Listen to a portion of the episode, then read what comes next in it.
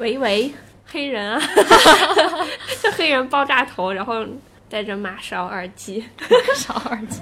你说这个是马勺耳机吗？这个这个金色的线是不是很像？好服了。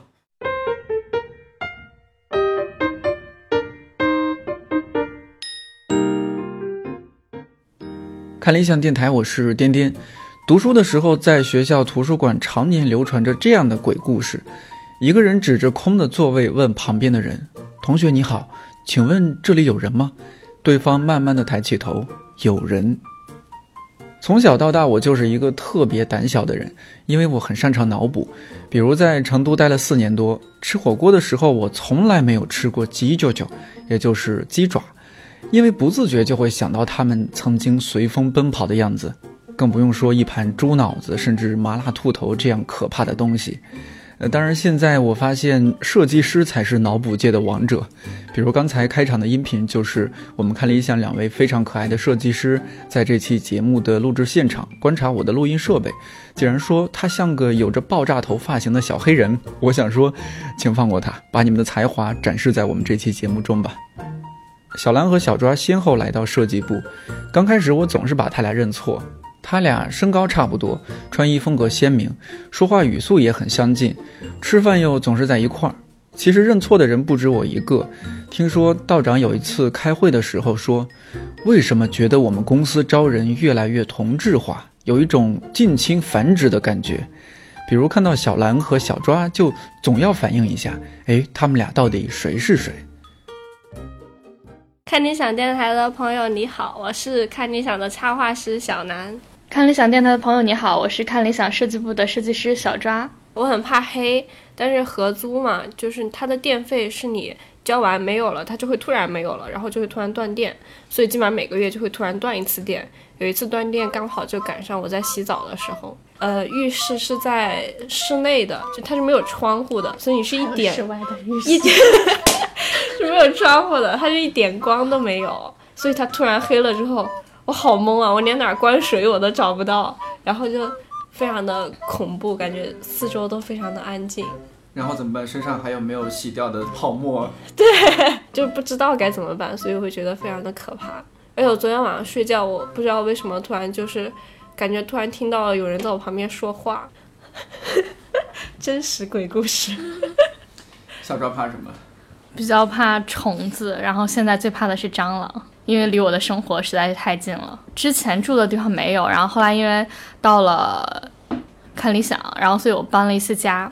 刚开始到这个房子的时候，我并没有发现它有什么异样，结果住进去，突然某一天晚上，呃，我想说到厨房洗个东西，然后那个时候可能有点晚了，然后因为蟑螂都是昼伏夜出嘛，所以当我走到厨房门口。然后啪的一声打开电灯，然后那个台子上就洗手台上就很多只蟑螂在那儿，然后突然他们因为开灯都定住了，然后我觉得我们就是都互相静止了大概零点几秒，然后我然后我整个就开始就腿软，然后的头皮发麻，我不知道我在干什么，然后我愣了几秒之后默默把灯关上，然后我就扭头回回房间了，然后从此之后我就知道了这个屋里除了。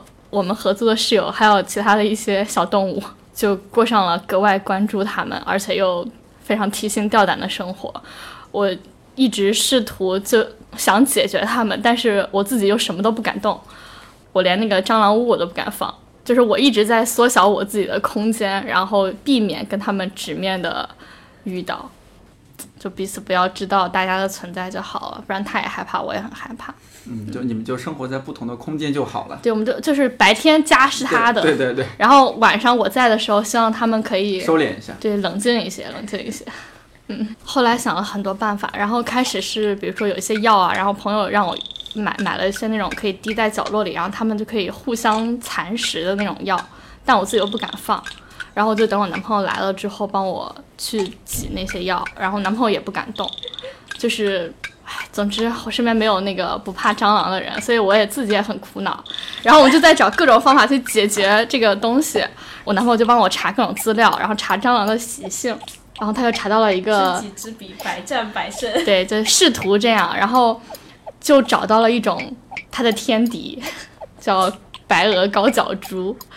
然后我们就想说怎么买到它，然后结果上淘宝上一搜，哎，很多，而且很便宜，才十几块钱一只。我看了一下那个蜘蛛，十五到二十厘米一只，然后我当时就想说，我的妈呀！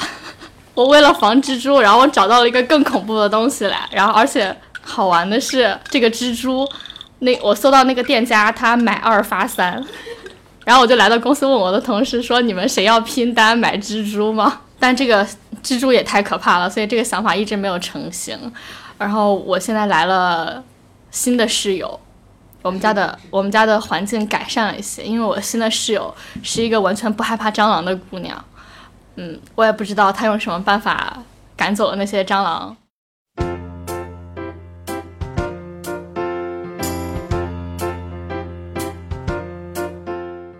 在我心中，设计师好像是另一种生物，活在另一个世界里。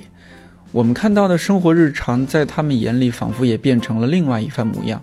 比如在看理想微信周五下午茶这个专栏里，看理想出品的袋装咖啡化身成了一个长着两只咖啡豆一样的眼睛、浑身白白胖胖的咖啡。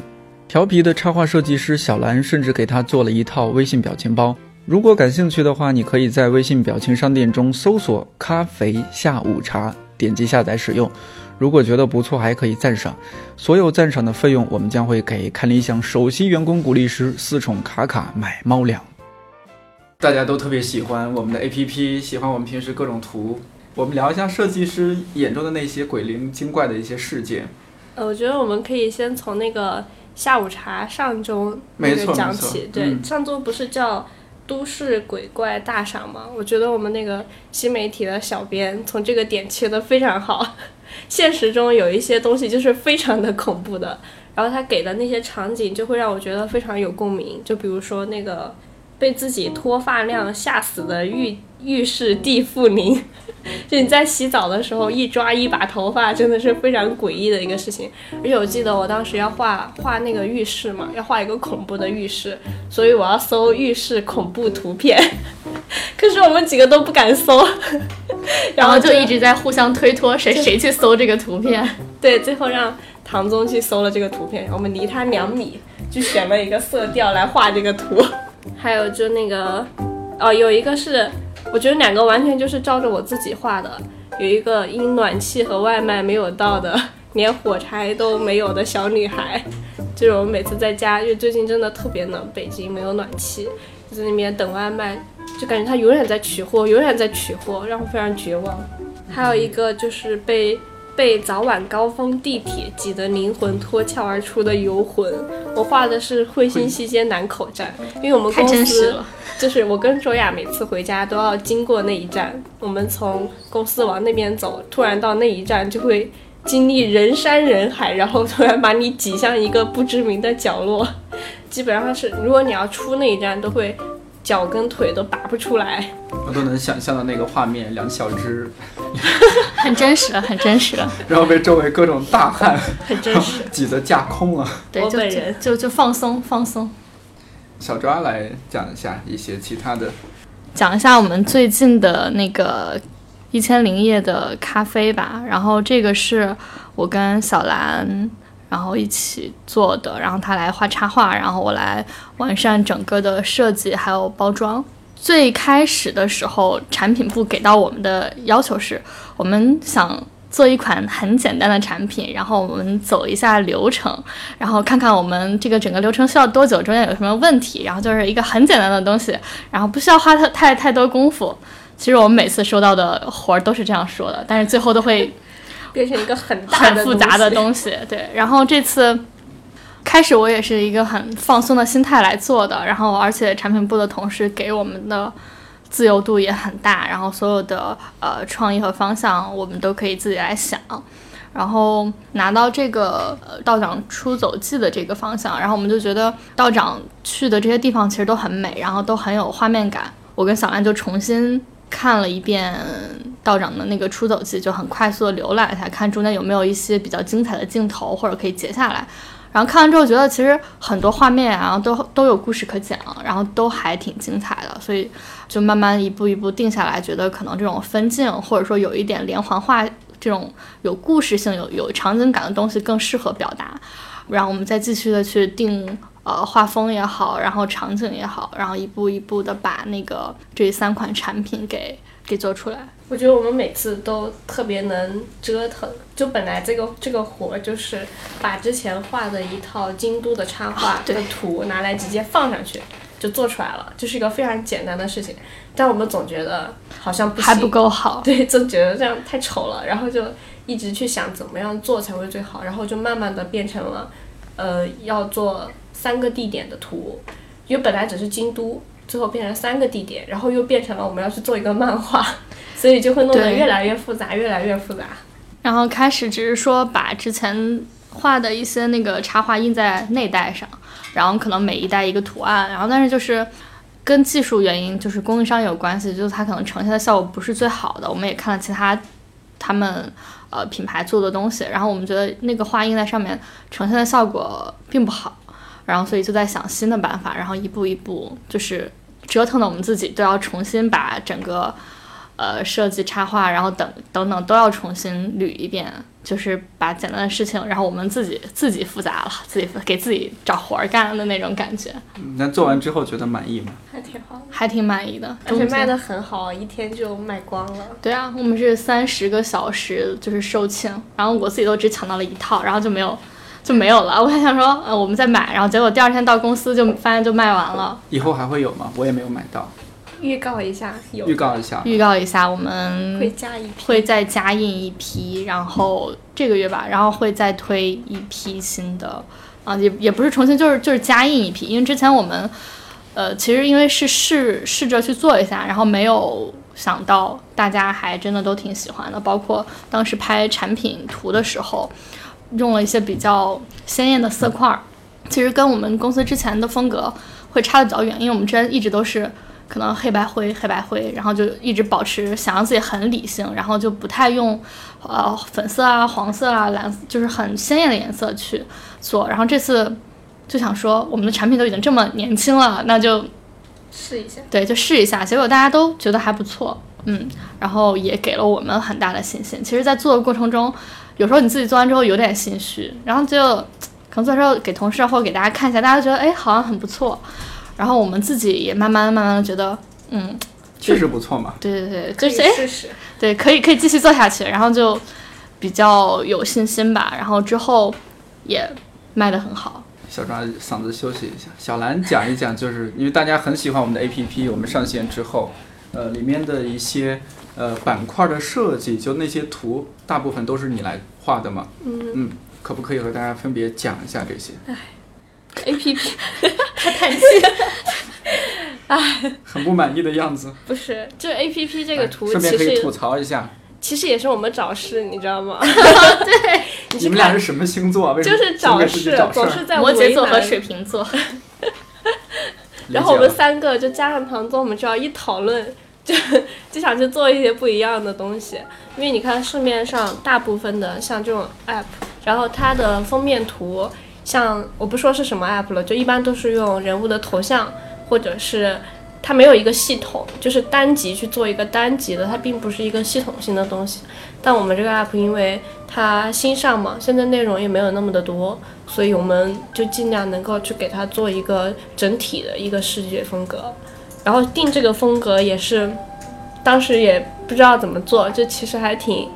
挺纠结的，漫无目的，对，漫无目的，因为这个这个活其实从五月份就开始了，你算到现在已经十个月了，就那段时间真的是五个月，兄弟。哦，你不知道设计师数学都不好吗？我也是呢，已经半年了，哎，对哦，没问题，半年半年不是五个月，我也错了，然后然后当时也是就是很懵，因为我们想做一个不一样的一个 app 出来。但是我们不知道从哪儿着手，然后因为这个 app 最开始是就它的这个 UI 是外包的设计师做的，他们当时有定一个风格，是类似于我们现在的这种风格的，他给我们一个灵感，说不定可以这么做。但这么做其实大家看可能是一些就是几何形啊、色块，就感觉就可能公司的人都会觉得是一个很简单的事情嘛，你就是一个几何的东西，你往上一放，你就不需要画的太认真。但其实这个反而会很困难，就会比我平时画的，比如那种插画会困难很多，因为它是一个具体的物体，你去提炼，然后你再抽象，就是这个过程是非常的复杂的。就包括一个节目就很简单，比如说《一千零一夜》。一千零一夜有那么多元素，有道长，有斗篷，有书，你要提炼哪个物体来做它的主视觉，就会就思考的过程会很麻烦。其实画画的时候倒是很简单，但比如就为了一千零一夜那个节目，我们的画了草图，大概就画了几十个草图，就在纸上画的那种草图，然后最后才选中了一个去做了这个。稿子就觉得还不错，就放上去感觉跟 app 视觉挺搭的。就我们想做一个看起来更像是我们的 app，就是看你想的 app，而不是市面上任何随便的一个 app。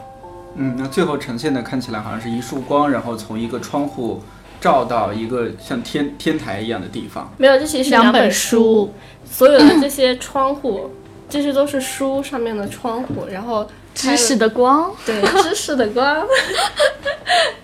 对，其实它每一个，当时我们其实就先把节目拿出来看，比如说局部能提炼什么，然后历史题材、音乐题材啊、圆桌派啊这些，怎么能把它的那个元素都提炼出来？然后，而且还要让大家不能说一下子一眼就看明白，但起码你了解了这个节目或者听了这个节目之后之后，然后觉得哦原来是这样，嗯，对，然后所以在这个中间我们找了很多方向，也是画了很多草图，就可能概念。传达到了，但是呈现画面中不好看，这也是一种需要平衡的东西，就会比较的麻烦。嗯，然后就比如说，就是《红楼梦》那个图，像大家看可能就是四个圆圈儿。最开始我们会做一批图，然后给让公司的人先去看，说。呃，你猜这个节目是什么？你猜那个节目是什么？结果其实大家都是猜不出来的。对，就不太只有那个图的话，它是很难去联想那个意思。但如果我告诉你，你现在看这个四个圆圈，它是《红楼梦》，它的意思是石头记，再加上贾宝玉头上的那个红缨。对，你会不会觉得，哎，是那个意思？然后你看了这个节目，再反过去看这张图，你就会觉得还挺有意思的。其实我们想达到这种这种效果。对。然后就是需要你再想一下，然后回过头来说，哦，好像是这个意思，然后还不错，对对，然后再加上一些视觉性的排列，比如说它是竖着排、横着排，或者是在画面中是怎么样一个构图，都需要去设计好。嗯，那我我今天还和小小兰开玩笑，我说中国经典导读，我有朋友说一看说看起来像一个黑瓜子儿，你知道吗？啊，因 为中间有个特别黑色的部分，特别像黑瓜子儿。其实这个这个做的时候，我们是想了很久，因为它里面讲的有一些，就是讲的很多，就尚书，然后还有什么诗经之类的，都是一些很抽象的东西。然后这种东西，就我们做的时候会去找一些书的封面，然后看他们是怎么做的。但其实像这种抽象的东西，他们也很少会去用图形化去做，都是用字体去做。所以我们就。用一个很能代表这种古代书写方式的，做了一个砚台。嗯，对，这个砚台，所以里边是墨汁，是墨。对，这是个砚台。然后啊，好没文化呀。没事，你只要感受到它的中国风就好了。感受到对，然后这个逻辑其实跟那个西方经典是对应的，因为西方经典的话是鹅毛笔，还没有上这期节目。对，然后是《史记》白讲看到竹简。啊，就有的会，我们有的会表现的对比较直接，比如那个王瑞云的艺术，我们就直接就用了杜上的小便池去做，就是我们有的节目就让他你一看就知道他是讲什么的，就这种他他其实他本身的东西就很好去图像化，就没必要去折腾了。没错，但这个也也有朋友，不是我我有各种奇怪的朋友，他们说，哎，怎么画了一个奶嘴儿呢？有这种疑问的，就是他还不了解对艺术史，但他只要是听了这个课，他就会知道我们这是小便池。没错没错。后来我说你仔细观察他的那些小孔，用心用心。后来他说我实在体会不到，因为我是女生啊。好吧，对，但就还是有要有一定的基础，或者说对，可能我们做的那个封面图是有一定门槛的，对市面上的大多数来说。我觉得做设计师特别不容易，因为你们婆婆很多，一会儿这个部门说这样子不行，那个部门说那样子不行，下面这些部门全部都过了，道长说我觉得不太好，道长说事已至此，事已至此。对，道长道长看到这个的时候，他也有担忧，他就觉得你们换成这样，然后之后如果节目更多的话，会很难实现，就是你们的工作量会非常大。然后虽然这样可能会好看，但是如果以后呃，就是你们的工作量巨大的时候，你们怎么解决？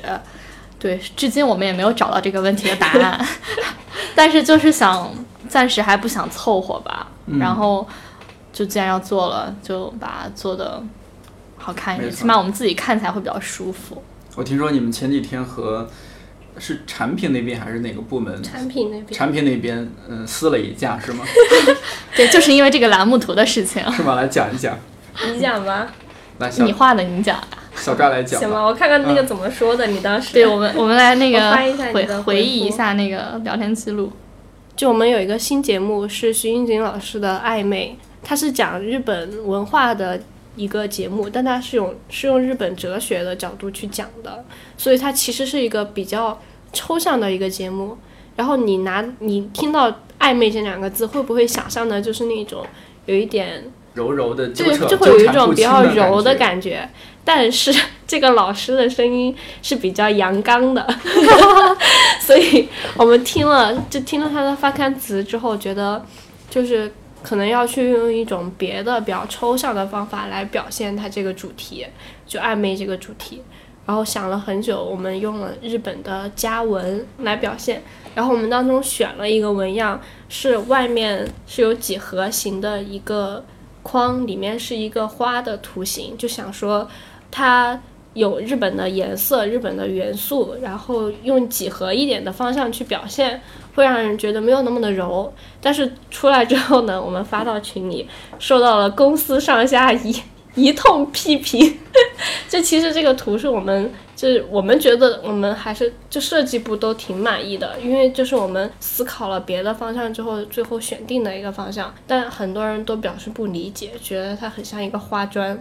我们尤其是某位大老师，对，就是某位位大老老师。大老师在群里就是非常诚恳的提了很多的意见。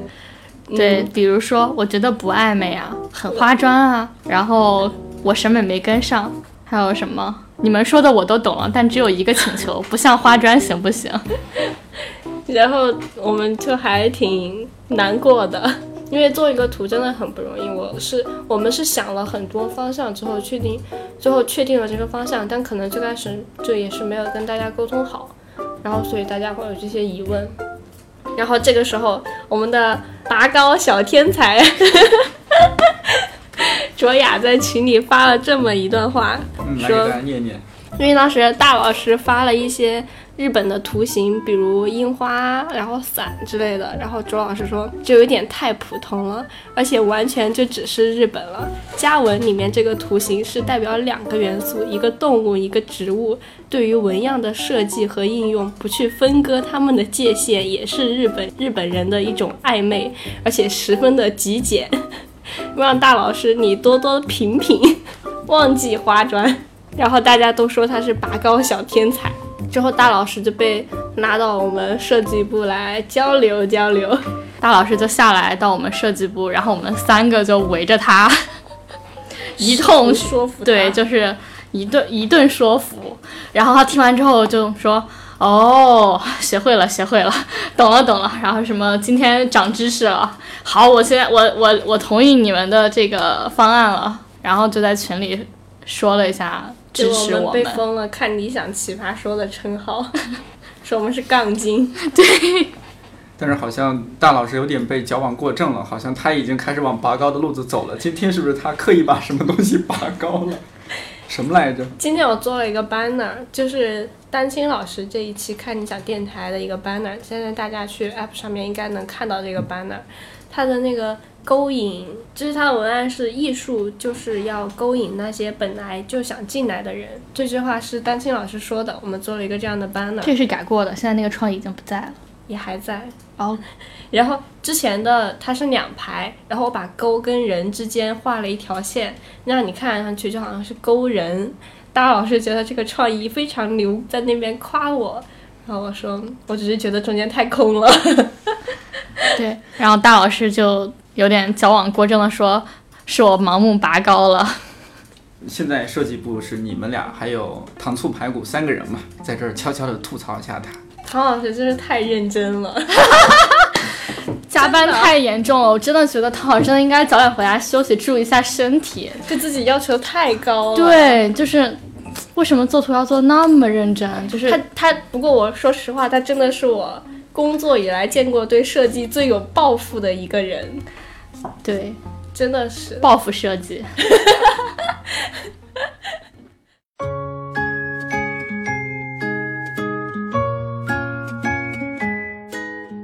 看理想设计部的扛把子糖醋排骨和我说，最近要做的工作实在是太多了，设计部快忙不过来了，他特别焦虑。如果你听了这期节目，觉得设计部的人还不错，不妨考虑一下，也欢迎你投简历给我们。相关的信息邮箱可以在本期节目文稿内容部分以及评论区查看。今天是万圣节，不管有没有参加各种 party，都祝听节目的你万圣节快乐。早上撕日历的时候才发现，二零一八年只有最后薄薄的两个月了。没有读的书，没有看的电影，没有去的地方，没有实现的目标，要抓紧了。看理想电台，我是颠颠，祝你早安、午安、晚安，我们下期再见。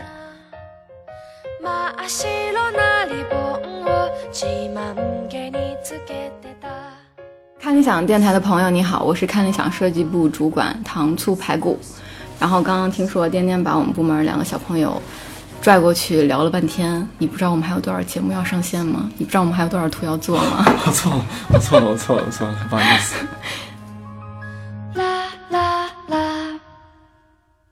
絶対泣いたりしないんだ。その日まで猫も月も近くにいるよ。